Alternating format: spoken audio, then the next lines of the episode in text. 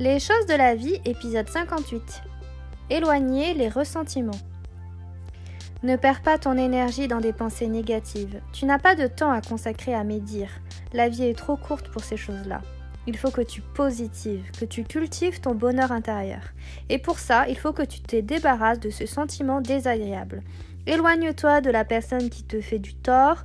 Et si c'est une personne qui est sur les réseaux sociaux, dans ce cas-là, bloque-la. Éloigne ce qui te tracasse, ne garde pas des souvenirs douloureux, laisse-les partir tranquillement. Ton ego est à son apogée dans ces moments-là. Il faut que tu le fasses redescendre de son piédestal. Tu accordes beaucoup trop d'importance au regard des autres sur toi, sur ce que tu fais ou ce que tu dis.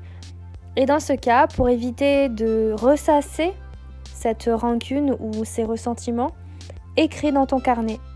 Le fameux carnet je te dis d'ouvrir à chaque fois que tu en as besoin. Ça te permettra de te libérer de tes pensées négatives, de mettre tous les sentiments qui sont en toi et qui te persécutent, qui te bouffent littéralement de l'intérieur.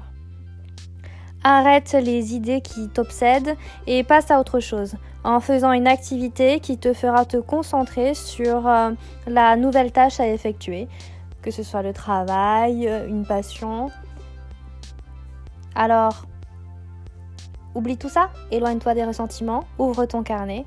À très vite!